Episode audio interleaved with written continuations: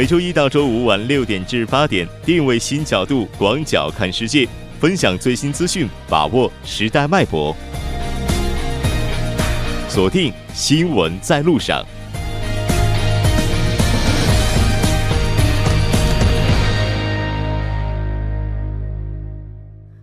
好的，欢迎回来，这里是正在为您直播的 TBS EFM 新闻在路上。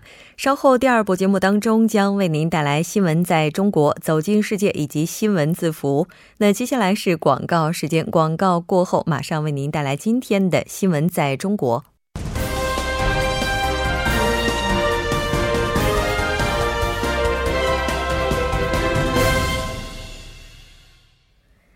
闻在中国，带您快速了解当天主要的中国资讯。接下来马上连线本台特邀记者王静秋。静秋你好，主播好，听众朋友们好，很高兴跟您一起来了解今天中国方面的主要资讯。我们先来看一下今天的第一条消息。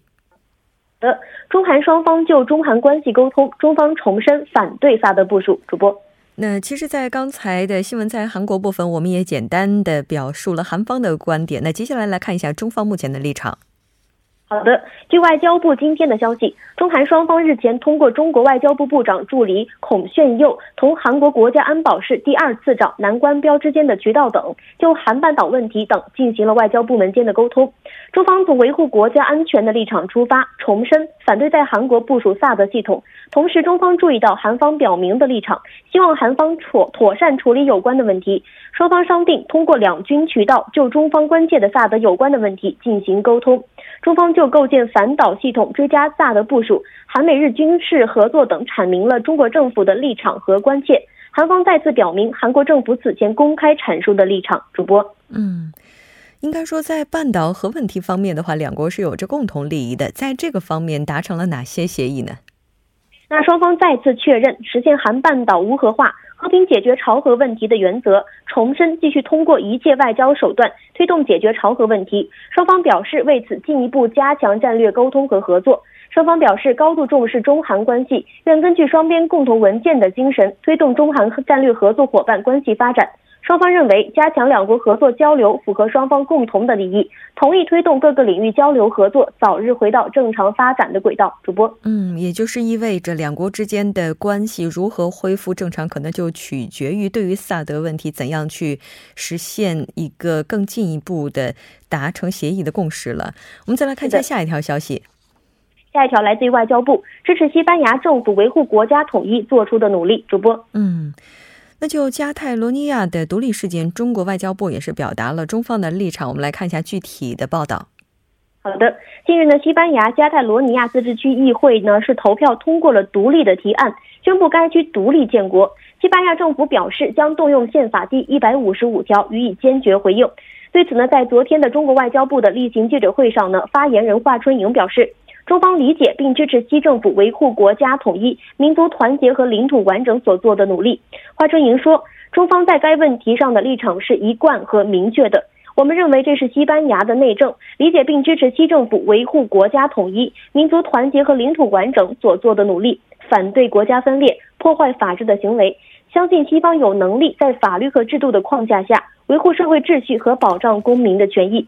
华春莹表示。中西是友好的国家，中方将继续秉持相互尊重主权和领土完整、互不干涉内政的原则，同西班牙发展各领域友好合作关系。主播，嗯，是的，没错。那两国之间的友好合作，其实不仅仅是政治层面的，也是经济层面的。因为毕竟近期的加泰罗尼亚危机也是导致目前中资陷入了困境。我们再来看一下下一条消息。好的，下一条来自于人社部，事业单位招聘不得设置指向性、歧视性条件。主播。那中国人社部事业单位招聘问题，目前呢也是发布了刚才向您讲到的最新要求。我们来看一下具体的情况如何。好的，人力资源和社会保障部呢是昨天发布了关于事业单位公开招聘岗位条件设置有关问题的通知，进一步规范事业单位公开招聘岗位条件设置的工作。通知要求，用人单位要根据招聘岗位的需求，科学合理的设置岗位招聘条件。不得设置指向性或者与岗位无关的歧视性的条件。通知明确呢，用人单位的专业设置需与岗位招聘相匹配，原则上应从宽确定专业的要求，同一同一岗位可设置一个或多个相近的适合岗位要求的专业，也可按照专业大类来设置专业条件。同时，专业名称要准确规范，具体可参照当地省级组织人社部门制定或者确定的公开招聘事业单位工作人员或者考录公务员专业参考的目录，也可以参照教育部门的专业目录，并在招招聘公告当中明确相应的专业参考目录。主播，嗯。那么，资格审查工作规定是由哪方来负责呢？那资格审查工作呢，是由用人单位或者主管部门来负责，事业单位人事综合管理部门来负责监督审查过程中要严格把关，确保相关的材料真实、准确、有效。那负责审资格审查的单位和人员呢，要认真履职，严格按照有关政策规定和招聘公告确定的招聘条件来进行这个资格的审查，准确把握。审查的标准，统一审查尺度，不得随意放宽招聘岗位条件。招聘岗位条件一经向社会公开发布，未经招聘公告核准部门备案同意，不得擅自更改。主播，嗯，那这条我们了解到这里，再来看一下今天的下一条消息。好的，刑法修正案实草案，对侮辱国歌情节严重者，最高可判三年。主播，嗯。那国歌法应该说实施也已经有一个多月了，就侮辱国歌事件的案例，近日也是被提上了议程。我们来看一下相关的报道。好的，国歌法实施近一个月之后呢，侮辱国歌入刑正式被提上议程。今天，刑法修正案十草案提交十二届全国人大常委会第三十次会议审议。草案拟在刑法第二百九十九条侮辱国旗、国徽罪中增加一款规定，明确侮辱国歌情节严重的。处三年以下的有期徒刑、拘役、管制或者剥夺政治权利。国歌草案、国歌法草案呢，是于今年的六月首次提交全国人大常委会的审议。在分组审议时呢，多位全国人大常委会组成人员建议，对于侮辱国歌情节严重的行为，依应当依法追究刑事责任。主播，嗯，是的。其实除此之外呢，我们也了解到，中国的国歌法也是拟列入香港、澳门两个基本法的附件当中。那好的，非常感谢今天静秋给我们带来的这一期连线，我们下期节目再见。播再见，听众朋友们再见。嗯，稍后我们一起来关注一下这一时段的路况、交通以及天气信息。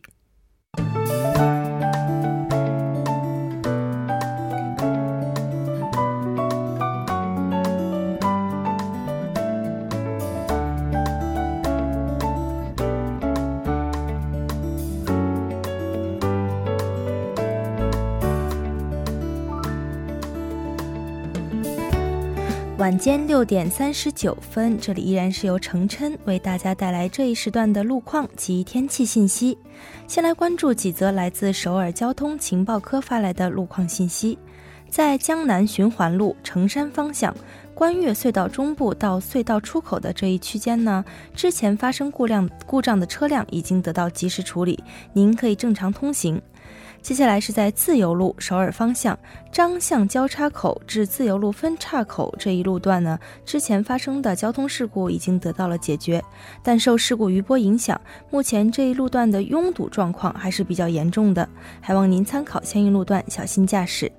继续来关注首尔外部循环高速公路九里至板桥方向土平交叉口至河南分岔口广延隧道至西河南交叉口。板桥分岔口附近两公里的路段呢，目前由于行驶车辆的增加而交通停滞。相反方向，板桥分岔口附近松坡交叉口至西河南交叉口、河南分岔口至上一交叉口，也是因为行驶车辆的增加而交通停滞。还望途经以上路段的车主们参考相应路段，小心慢行。好的，我们再来看看一下天气。相对于昨天来说呢，今天的气温有所回升，风力大幅减弱。从今天下午开始，气温一度回升到零上十七度。明天呢，还会继续回暖。明天上午的气温将会上升至零上十度。具体的播报情况是这样的：今天夜间晴，最低气温三度；明天白天多云转晴，十到十九度。好的，以上就是这一时段的天气与路况信息，我们稍后再见。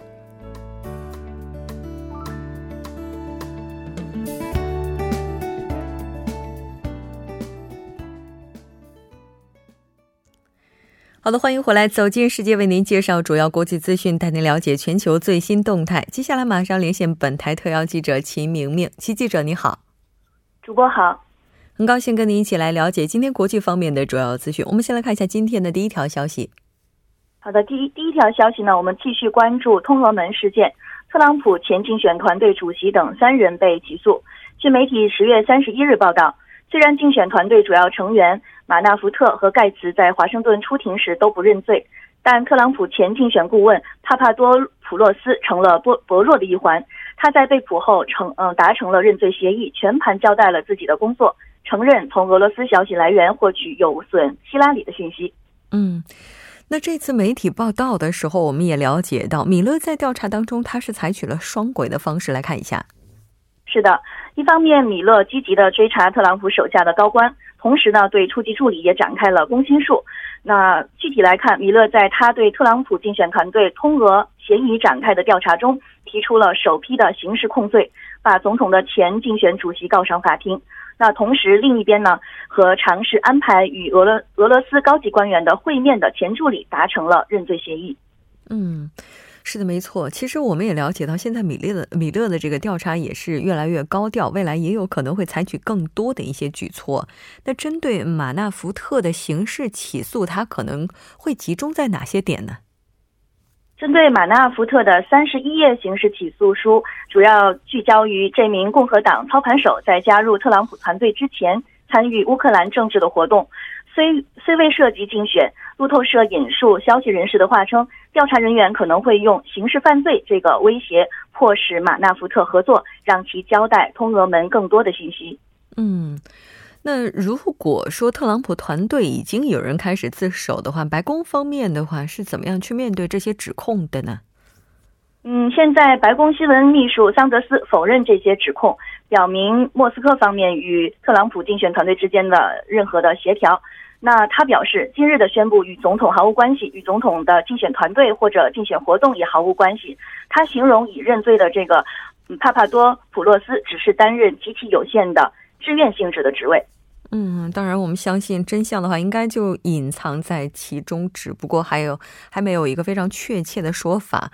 那这条我们了解到这里，再来看一下今天的下一条消息：英国乔治小王子成 IS 目标，恐怖分子扬言袭击学校。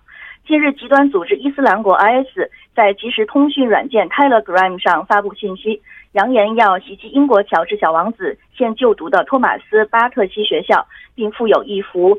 呃，乔治小王子的照片。嗯，应该说，IS 如果将目标锁定在小王子身上的话，确实是会引起有关部门非常高度的重视。我们来看一下政府方面现在有什么举措。是的，美国《每日星报》最先披露了这一消息。安全专家表示，对 IS 的监控工作是至关重要的。据报道，英国间谍正在全天候监控学校周围，严防潜在的 IS 袭击。嗯。那根据我们了解，这也不是第一次 IS 威胁英国王室了。是的，IS 极端分子此前就曾分别威胁要袭击英国女王以及哈利王子。每日星报表示，随着 ISIS 继续在叙利亚和伊拉克失去阵地，极极可能将更多的注意力转移到对西方的恐怖威胁上。嗯，是的，没错。应该说，目前这个小王子他就读的学校在安保方面的话，并不是说滴水不漏的。在此前就曾经发生过一名女子潜入该校，引发保安漏洞的争议。那至于接下来的情况如何，我们也希望这个安保能够抵制得住 IS 它的攻击。我们再来看一下下一条消息。好的，自二零一八年起，沙特将首次允许女性进入运动场馆。与男性一同观看赛事。沙特国家体育局在社交媒体上说，首都呃利雅得、吉达和达曼三个主要城市的体育场馆将进行改造，新场馆将允许女性和他们的家庭成员入场观赛。嗯，应该说沙特这个国家的话，它此前在有关的这些宗教方面的规定是非常严格的。大概是从什么时候开始针对这些女性有这样的一些禁忌呢？沙特自一九三二年建国以来，奉行严格的伊斯兰瓦哈比教派规定，禁止呃陌生男女接触、禁电影院、禁酒等。女性参与体育运动也是被视作禁忌的。嗯，我们也了解到，其实近年来的话，像沙特，虽然说它此前有着非常严格的这一些教规，但是呢，也在不断的开放针对女性的权益这个权益。我们来看一下。是的，近年来沙特政府逐步的推进改革，在就业、参与体育运动等方面给予女性更多的机会。比如，二零一三年，沙特女性首次进入了沙特的协商议会及议会。呃，二零一五年，沙特妇女首次获得了与男子同等的选举权和被选举权。而上月的二十六日，沙特国王兼首相萨勒曼。颁布命令，允许妇女驾车，并责成相关部门三十天内组建一个高级别的委员会监督执行。这个世界上唯一禁止女性驾车的国家，将在明年六月看到女性手握方向盘的身影。嗯。虽然说现在呢，很多的禁忌开始逐一的被打破，但是在外出旅游啊、就业、结婚等等这些方面，沙特女性仍然还需要先征得家中男性成员的同意。当然，我们相信这可能也是需要时间去解决这些问题的。那这条我们了解到这里，再来看一下今天的下一条消息。好的，联合国人权事务高级专务专员办公室日前。呃，呼吁日本政府承认慰安妇历史，承担法律责任，并对违反人权者予以惩罚。嗯，是的。那在今天韩国新闻部分，我们也提到了这一次的话，慰安妇相关资料申遗再次落选了。根据了解，联合国人权理事会下个月将在瑞士的日内瓦举行日本国的等等，就是和它有关的一些人权的审议工作。我们来看一下。是的，那在下月呢，将在瑞士日内日内瓦举行日本国别人权审议工作。此后，联合国人权理事会还将向日本政府提出反馈的意见，并提出改进日本国内人权状况的建议。提前披露的联合国人权高专报告内容显示，联合国呼吁日本承认慰安妇的问题，并采取法律和行政措施向受害者提供补偿。此外，报告还对日本政府控制国内讨论慰安妇问题表达了关切，包括日本中学教科书删除有关慰安妇的内容。报告称，这违反了公民的知情权。嗯，是的，没错。那就像我们提到的，慰安妇资料遗憾落选的话，可能呢，我们也了解到媒体各方猜测是和日本有关系的。具体情况如何呢？我们也是需要一个真相。好的，非常感谢今天齐记者带来的这一期连线，我们下期节目再见。好的，主播再见。稍事休息，马上为您带来我们今天的新闻字符。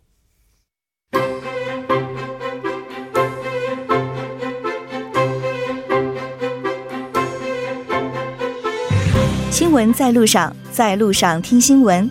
您的点赞，您的回馈，是对我们最大的鼓励与支持。参与节目，您可以发送短信到井号幺零幺三，每条短信会收取您五十韩元的通信费用。另外，您也可以登录 TBS 官网三 W 点 TBS 点 s o r 点 KR 给我们留言。当然，在 Instagram 搜索 TBS CNews 也可以参与互动。新闻在路上，期待您的参与。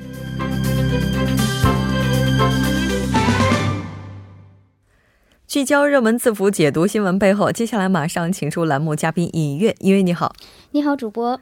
很高兴跟您一起来了解今天的新闻字符。其实今天的新闻字符呢，我觉得我们已经在之前的板块当中提到过两次了。对，在韩国新闻中提到过，在世界新闻中也提到过。对，也就是今天的慰安妇，她之所以会落选，到底是为了什么？对，我们要详细的了解。没错。那我们既然在韩国新闻里面已经提到过了，所以在新闻字符里面呢，我们就简单的回顾一下。那今天呢，是联合国教科文组织呢表示，世界记忆计划国际咨询委员会呢正式向。教科文组织的总干事呢推荐了七十八项的候选项目，那其中呢是有咱们所说的这个慰安妇的档案。然后呢，经过了十四位的国际咨询委员会专家们，他们经过了审查了相关的资料以后呢，建议教科文组织的这个总干事呢，组织两份资料的提交方和相关方进行对话和协商。所以呢，慰安妇的资料呢也就被定为延期的这样的一个决定，暂时呢无缘世界记忆名录。嗯。也就是说，不是被完全否决了，这次只不过是延期而已。对，它是暂时无缘，这一次是暂时无缘。也就是说，它之后的话，只要不放弃，还是可以继续提，可有这样的一个可能性啊。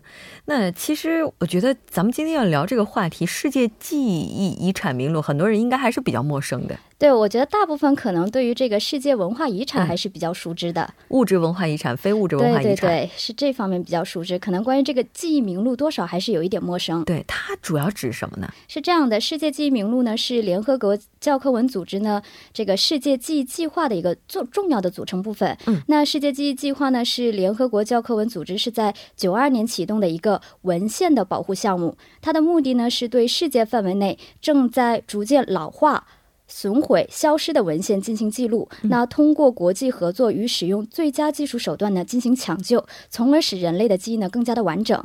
那目前中国呢是有十个项目入选，其中我们熟知的这个南京大屠杀的档案呢也是在一五年已经入选了。嗯，那这份名录呢是由秘书处保管，那通过联机方式呢在因特网上公布。除了这个世界记忆名录以外呢，世界记忆工程还鼓励建立地区和国家的名录。那这两个呃名录呢主要收集是具有有地区和国家意义的文献遗产。那地区和国家名录呢，并非在重要性上次于世界记忆名录，而是保护地区和国家文献遗产的一种手段。嗯所以，并不是表示所有的文献遗产呢都是具有世界意义的。嗯，它其实就是起到一个保护的作用，是的，让更多的人去知道。对，但像中国的话，南京大屠杀档案它是被录入了世界记忆名录。是的像。之前的话，中国好像也就慰安妇的有关资料提出过申遗的。哎，对，其实一五年的时候是针对这个呃南京大屠杀和这个慰安妇两项进行申遗，但是呢，这个经过了一个。对，只过了一个，经过审查是只通过了一个。对我其实，在刚才就是准备相关资料的时候，也发现我们在刚才那个韩国新闻部分也提到过说，这可能和日本施压是有关系的。对，有关系的啊。那韩国媒体分析呢，是主要是有两个因素，一个是金钱，一个是政治。嗯，那么虽然这个国际的咨询委员会呢，就呃慰安妇的档案的价值是做出了唯一的且不可替代的史料的这样的一个评价，嗯但是日本方面呢是以联合国会费为武器呢，向联合国这个教科文组织施压。因为我们了解到这个联合国会费呢，美国是占最大头，它是大约有百分之二十二，日本是排其次，是约百分之十。但是这个美国我们都知道是于一八年底呢表示退出了，所以日本的会费呢对于联合国教科文组织来说呢是非常重要的。那如果这笔会费出现什么闪失的话呢，可能就会影响这个录入的注册和审查的等各项流程。此外呢，现任的这个总干事伊琳娜·博科娃呢也是任期将至，所以他本人呢可以说也想比较太平一点的退休。这个联合国的会费的话，作为联合国的成员，应该是要缴纳的。但是教科文组织这个部分，它的这个会费的话，也是要单独交的，还是是属于整个会费当中的一部分嗯，我觉得它应该是属于整个这个会费的一个部分。啊？也就是说所以各个国家都要去缴纳一部分，每个国家承担的这个呃百分比是不一样的。就是它是单独交的呢，还是和联合国的会费放在一起交呢？我觉它应该是两个的，因为联合国教科文组织它是单独的一个会呃呃这个费用，对，所以它会经过一些文化的遗产的它一些注册保评定对评定、注册、审核这样的一个流程，它是用于这部分的支出。我其实之前也看过一些资料，嗯就说日本国内的话，它是以不再交会费为对理由去威胁。对，它是这方面金钱方面的一种向联合国教科文组织的一种施压的一个过程，一个手段。这个这次是落选了，然后我们也看到有一些分析家说，虽然说我们还是有机会再提，但未来这个变数还是很大的。对，还是有一些改变的可能性。那这个可能性呢，也是就是可以总结为两点，一个是就是即将新上任的这个总干事呢，是法国前文化部长官奥黛丽·阿祖拉。那他本人在选举期间呢，也表示过将会改革，他会带领这个联合文教科呃教科文组织呢，朝着另一个方向前进。所以说，他本人对于慰安妇问题持怎样的一个立场呢，会影响今后的走向。那么第二点呢，就是咱们中国所扮演的一个角色，因为中国我们都知道是和韩国站在同一个立场。对。此外呢，中国是继日本之后支付联合国会会费最多的国家，它是占了百分之七点九。此外呢，习主席是在一四年访问过法国巴黎的联合国教科文总部，然后他的夫人彭丽媛女士呢，也是担任联合国女性和儿童教育的这样的特使。嗯所以美国退出以后呢，各方都预测中国呢可能会承担更多的费会费，继而也会扮演更重要的这样的一个角色。嗯，慰安妇问题的话，应该说它也不是第一个影响韩日以及中日关系的的问题了。对，哎，不知道穆主播有没有在今年的这个暑假看过一部电影叫《军舰岛》呃，这部没看过，但是我看过另外一部纪录片《二十二》。啊？二十二，那是慰安妇的一个。嗯那么这个说到这个军舰岛呢，就是也是引发韩日两国一个矛盾的。那是因为日本呢是在一五年的时候就这个军舰岛进行申遗了。是的，不管怎么样的话，慰安妇在这些奶奶们还在的时候，嗯希望有一个结果。对，好的，非常感谢尹月给我们带来今天的这一期节目，我们下期再见。好，我们明天再见。那稍后整点过后为您带来今天的第三部以及第四部节目。